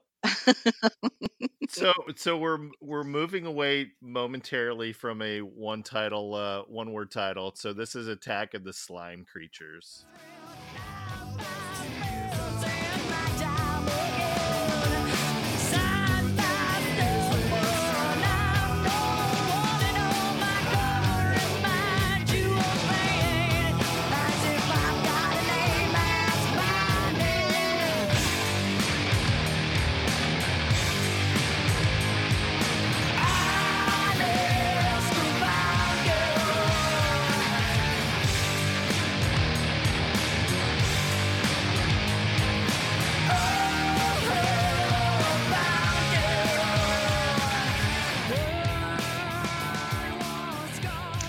This is even the worst. Like, because I Harris came up with that name, Okay. and it was because we were stymied on what to call it. And he's like, "Let's just call it something ridiculous, like Attack of the Slime Creature." Okay. and I, I told, I, that is what happened. But I regret it because the song and what it's about is so much more important than that. Such a dumb name. So we we couldn't find lyrics for this one, and so it's not posted online. So what is what exactly is this song about? Uh, it's about like um in my mind so we would op- we would um the band image would open for us and shannon and um they were all african american right like uh and they were powerhouse singer and and i just i love shannon and so i wrote this song about um racial division like Okay. and, and part of it was there, there's so much there's so much about like white responsibility to go figure it out your you know like go educate yourself. Like don't you know or you know don't ignore it and all that. So there's a whole line in there it's like i'll ask about you you know? Um i will surrender like all around you. Um and that's just to recognize in my mind like to recognize her and to do due diligence to understand like her experience and as my friend you know? And and someone of color in the grunge era you know like uh, she also was just on fire creative and just kind of a wild woman too like as a her as a her person and she would be at shows like we played the Mercer Arena and I remember Shannon would often like run on stage and just dance, right? Like or dance I loved that or whatever, but at this particular show, um security did not know who she was and like kind of went after her and I had to literally leave the stage mid song to like stop them like Oh. and get in front of her and be like back off like it's, everything's okay, you know. Um and so for me that song is I wrote with her, her in mind, and just the idea of um, race and issues around that. Interesting. Not that you would ever know by that dumb name. no, no. That's funny. oh, the 20s. Yes. All right. So uh we go from a really long title to God. Period. So another another another one word title. oh my gosh. I want to go back in time now. Now I want to just go fix everything.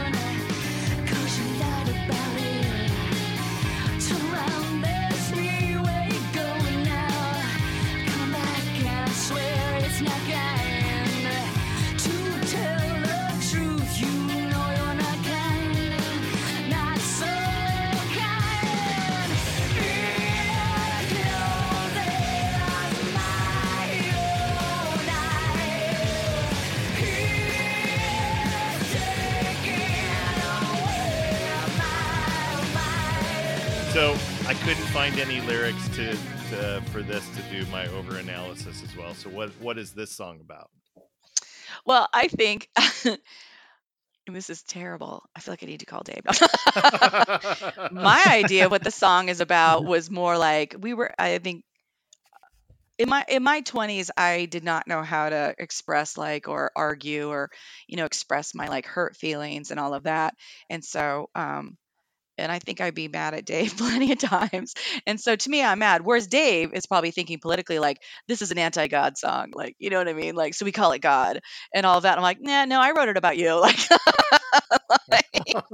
well, there would be times in Hammerbox, like like on the first record. The first record, you know, everything's loud in practice, and they're all concentrating on writing music.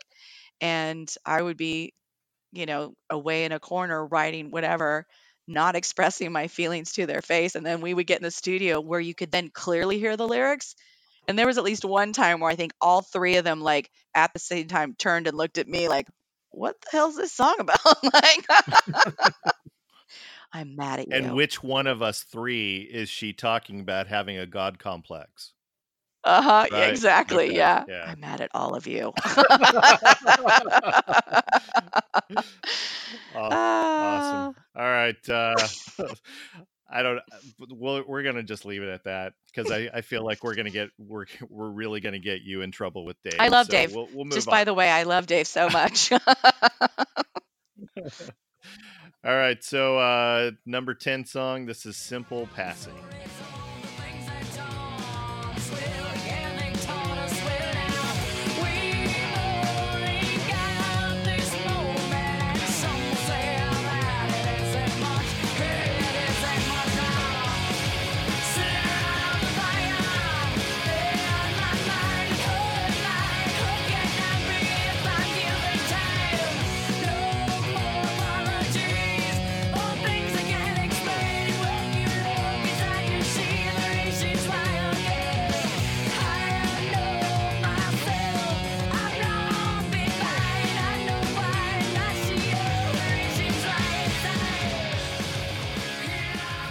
Yeah, that's like a friend song. Was it? Okay. It's all about friends. You know what I mean? Again, it was on Road Rash too as well. It's funny how it got picked, but Yeah, that too was um on Road Rash, but that's to me that song for me is about all of all of our friends like in the scene and um you know like here we are sitting around the fire like and and you know and with time radio will tell us like you know we we were all kind of we were all getting courted we were all getting told a story we were all then kind of we we were th- those groups were never in competition like nobody Yeah. was mad at each other. I mean those they weren't those they aren't like that. Um but it was like this whirlwind trip where it was like well you know the radio's telling you what you're supposed to like and you know and given time.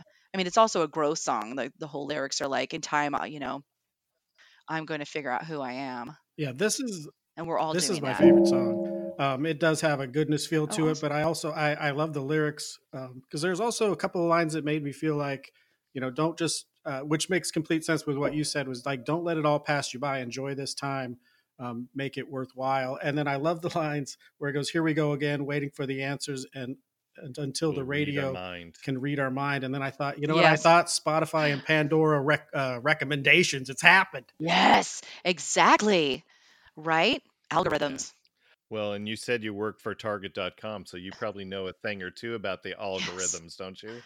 oh yes oh, nordstrom too i worked Okay. for them yeah Yeah. oh yes it's an evil And I got a very uh, uh, Wayne, I think you'll appreciate this since we're both Elvis Costello fans. I got a very radio radio type of type of feel to this where it's like, you know, you better do what you're told. You better go listen to the radio. So, and I, and I and I love I love the ending where it's like and when you look inside you see the reasons why. Don't you? Like I Mhm, I, yeah lo- I love it that you're ending with that question where it's like, okay, we just played a song. Now you go examine yourself. yes Yeah, Yeah. yeah, yeah. Yeah, I mean, it was that again, like the 20s are such such a huge evolution time for yourself as a person. So so much questioning is going on, uh, and and looking at thing examinations for me at least in lyrics, like out, you know, as we were talking about outside too. Outside is, you know, I've got my books and my simple things, and the TV plays a screen. Like it's very some, and that whole course is like someone help me. You know what I mean? Like what's what's happening to me and what will what's going to become of me, kind of thing. And simple passing is Right. a lot like that. Like given time, I'm going to Yeah. grow and figure out Yeah, but it had a real I am. nostalgia feel that I that's that I really I, I enjoy that in songs. So that moves us on That's to awesome. guess what? Another one word title. All right, here's sleep.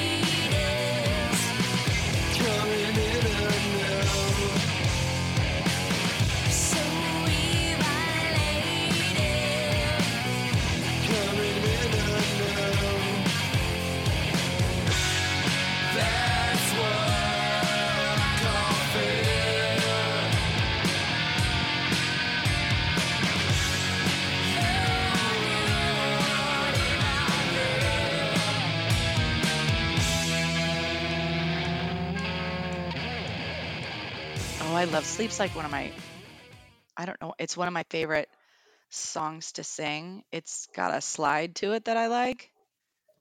Uh, I just like singing it. I also like the bridge on it So so without getting myself into trouble, um, Wayne, you you start talking about this. Uh, I don't think. Well, now you're just going to get me in trouble first. Uh, yeah, I don't know if he's using a vocal effect, but it's he was, like my notes say co-vocalist drunk question mark. um, there's, there's there's an effect. He doesn't like I say. I I'm sure Dave is a wonderful person, and he's way more. T- you know, he's created music, and I love that I love. Uh, but yeah, I, I couldn't tell if if it was the vocal effect or he had been drinking or did he just say, you know what, Carrie, I'm going to be on this song too. I don't well, care no, you know what? I now that you mention it, seriously, um, I can't remember if there is a vocal treatment on there, but I know I remember even talking with Dave about like, you know, Dave's obviously not a singer by trade, a- and he was also a huge fan of like it's like Husker Du or like some other bands too that had a style, and he was you trying. have a little Did he have a little Grant Hart in him? Maybe, but I know he was Yeah. looking for his style given the fact that he knew he wasn't like a traditional singer, you know? Like Hammerbox was everyone's experiment to figure out who they were musically. I mean, for us, you know, as musicians, everyone on that journey as you write are trying to figure out like what do I like, what can I do? Um, and for singing, I know Dave. I mean, I know Dave knew he wasn't like a traditional singer, but he and but he had idols and people who maybe had a certain sound and stuff that he was trying to find for himself. In all honesty, um, that was going on. Um, whether or not Beinhorn like had him double it or put an effect on it, I can't remember. Um, but but he wasn't a traditional. Yeah, he wasn't like your automatic like I sing well. Um, that's probably what you're hearing as well. And sleep is other than the bridge are all his lyrics that he wrote that song. Um, Which, uh, which, which yeah, I I guess to would think. Yeah, kind of explain the reason why it's like, no, I want to sing on this one.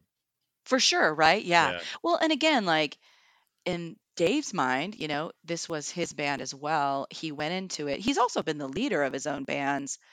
And so for him to go in and go, you're now going to play second fiddle or even less than that, probably was like, really, like, what? How's that happening? I've led all my stuff. And now, you know, you know what I mean? Can you imagine if it's like, oh, you've run two companies, but now because we've got this you know, you're being taken out of the control seat, or by the unbeknownst to you, this girl who can sing really well is now knocking you out of the like, not meaning to, but um, that would have been hard for him to a little bit wrap his head around, like, and that's again 20s, very 20s, like going, oh, Yeah. okay, Well, I'm going to get So. myself into trouble on this. So, unlike do Head, it. unlike Yeah. Head, where I thought that Yeah. the male and female dynamic worked, the vocals they just didn't mesh well for me. So Yeah. I hate to admit this, but this is the one that I used to skip to get to the last song on the album. Oh, did you? Yeah. I because I love I love anywhere but here. Oh, Uh, Great nice. song. So My heart is in the bridge on sleep. I just like singing the bridge a lot, which I got to write, and it's more, it's very bluesy. you know if if there is a if there's a track uh, somewhere of you just singing it, I prob- yeah. I probably would really dig the song. You know what I am would sorry, say Dave. do? I'm no, sorry, it's okay. Dave. Here's what I do, regardless of Dave. Here's Dave, what I is- Dave would is do. never going to be on my podcast. No, No, but he has. He could tell you a lot of stories. Um, I bet. uh, Yeah. he could rant about me all day if he wanted to. I'd say this is a rip into Carrie podcast. Go for it. I, I would say that's fair. Um, I one thing I would do, and this is just not not to encourage you to like the song, but like what I remember when we were mixing it, we were in Canada and loud with bassy headphones. The sound, like I loved hearing that song loud because just the chunk of the guitar and all of that. I go Yeah. back just to if you could to relish just that because that song has stuff in it, especially with like headphones on loud or whatever. It's uh there's a ton of things I loved about that song. right. Well, I will go listen to it with headphones on next because I've been listening to this uh, in my car the last uh, couple weeks, getting ready for this conversation. So we'll. You uh, know what it is yeah. too? I'll say it's the kick. It's the kick drum too in the beginning. The Okay. beat. Yeah. hmm All right. Well, I got some homework. Just for fun. do. I got some homework to do then. All right. If you want to, it's, you don't have to. Some follow All good. All right. So, uh, last but not least, here is Anywhere But Here. Anywhere but here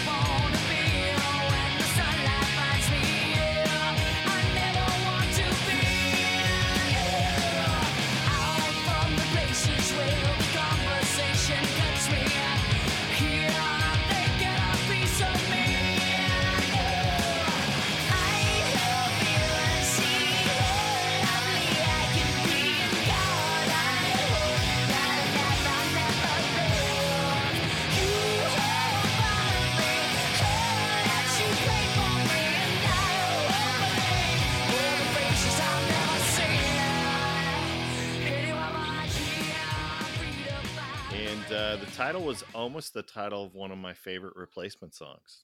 That you you know anywhere Oh, yeah. is better than here. Yeah, I know. Uh, yeah, I know of it. Yeah. So is this song about Seattle, Tacoma, Kennewick? What's what? Oh, what's yeah. the, what? Seattle probably more than it? anything else. Okay. Yeah. Yeah, because I mean, it's such again, I keep saying the 20s over and over again. But like it's such a um angst-ridden time. And a lot was happening. yeah, I think we all deserve some passes for what we did in our 20s, right? Oh, yes, please. Please. Please. Yeah. Well, and there's so much like e- the core like the like the verses on those too. Like the lyrics are like I'll sit b- I'll sit by a while and it's so much angst at people too like just my frustration again i gotta say like i wasn't raised to argue like so my communication skills were so nil in terms of if i was ever angry like i didn't voice my anger i did in the songs big time you know what i mean that like that was my Yeah. vehicle but if i had a conflict with someone i would more than likely be dead silent like i just was too afraid to open that verbal can of worms um Yeah. but um all the things you say you'll give and it's it's so snidey it's so like i'll sit by while and i'll wonder deep inside and you know i will believe all the things you say you'll give. It's so so so it's very snide it's very like you, you and your bs like you know? Um it's got a lot of snare to it. It's got a lot of our 20s in it. That's that's how i Yeah. that's how I, I view it. And i always thought that this was the perfect song to finish off the album because i'm like it left me wanting more. So uh that's and Yeah. that's what i think most musicians want. They want to end the album where you're like now you're gonna buy our next record right? Right. Yeah. Yeah, I mean, Harris and I have always talked to, not that it would happen, but um like regret around not, you know, the breakup of the band and what could have happened and had we Yeah. just been a little more mature and stronger individually to say, "Oh, for crap's sake, let's get it together and make a record. Stop Right. crying," you know, or whatever. Um but that's kind of a Yeah. moot Yeah. point. That's that's all the yeah. The twenties are a double edged sword. I Ugh. mean, there's all that young passion and anger and angst that that drives what you do and what and the things that you create, and then you, I mean, just like the the phrase uh, "youth," it's just so wasted on the young. Oh my gosh, yeah, right. I um so I'm married to somebody who's younger than me and I, anytime he will complain about like when he was in his 30s, he's my husband's 12 years younger than me. But he's an old man, so don't get all crazy. Like he's an old man on the inside because he would be in his 30s going, "Oh, like I'm so tired." I'm like, "Oh, dude." Like or, you know, thir- maybe 32 and complaining and I'm like, "Oh, I could run circles around you if I could go back to 32 and like, you know, like with all that I know and like what I'm capable of." Um and so yeah, we kind of laugh about that. We also like to do things like when you were 9, I was in a van with Hammerbox. like He doesn't appreciate that sometimes. no i bet i bet not i bet not all right uh wayne any any last thoughts on on this record like I say, I I appreciate the chance to listen to it because, like I say, I I love goodness. I was I got caught even as much as I would listen to Hammerbox this week, getting ready.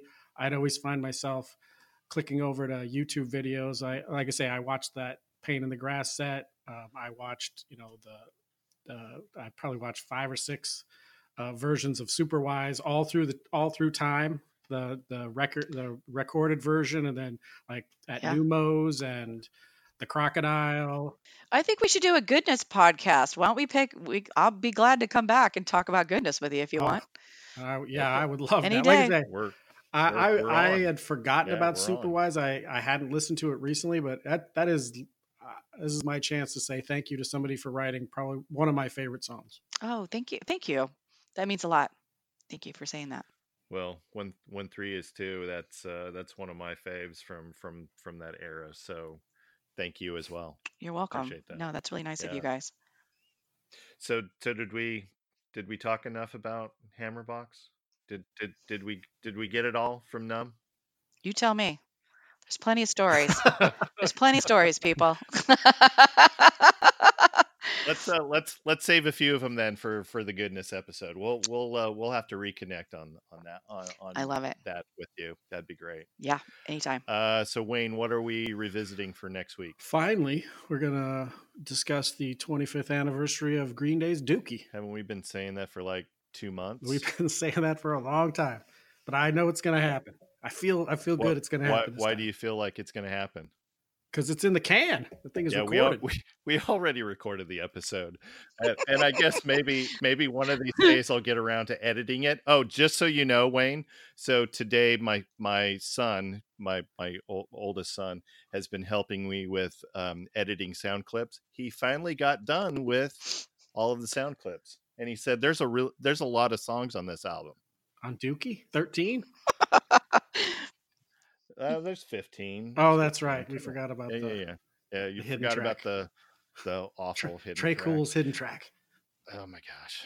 Um. All right. So, so we'll we'll we'll we'll get to it. We'll we'll be releasing that soon enough. So, um. All right. So I will say that March is going to be Cameron Crowe soundtrack month. I'm excited for those episodes. Um, Carrie, one of those soundtracks is going to be the single soundtrack. Did you feel that Cameron Crowe left out the female voices from the Seattle scene in singles? Oh yeah, I think I think females got left out quite a bit.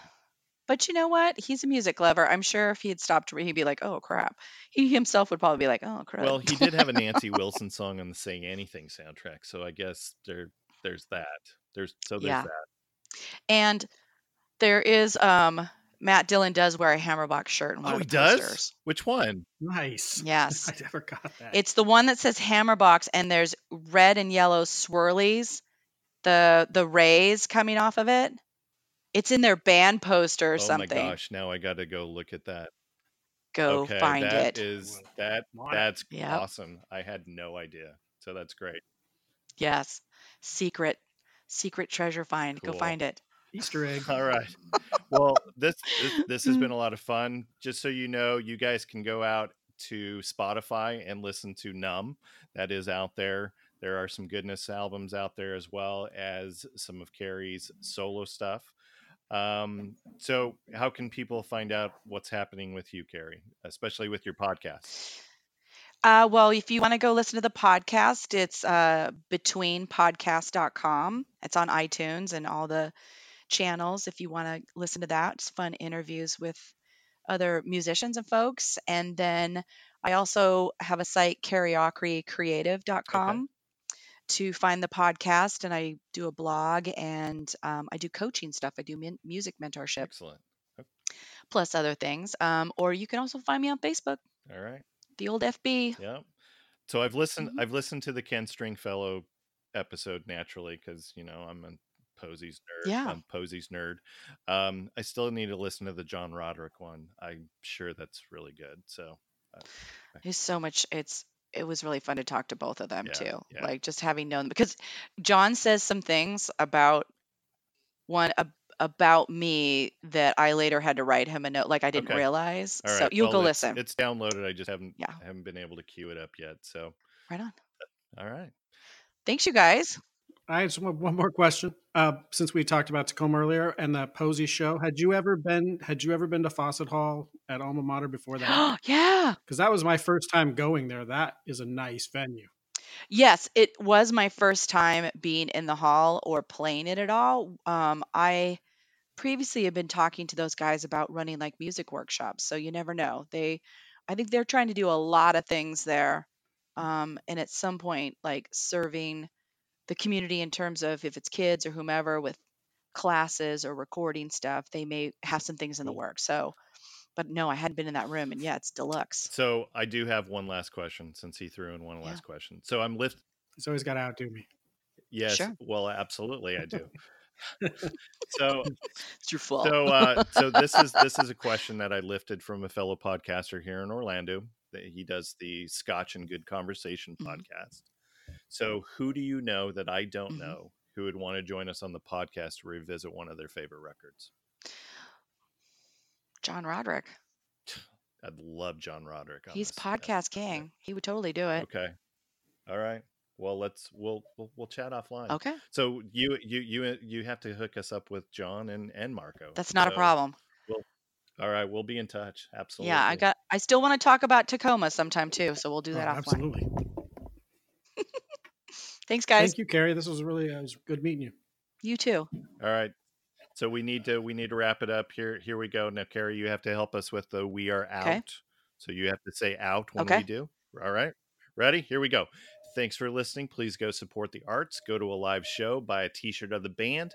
Buy a record. Visit a record store, and not just on Record Store Day. We are Records Revisited, and we are Out. out.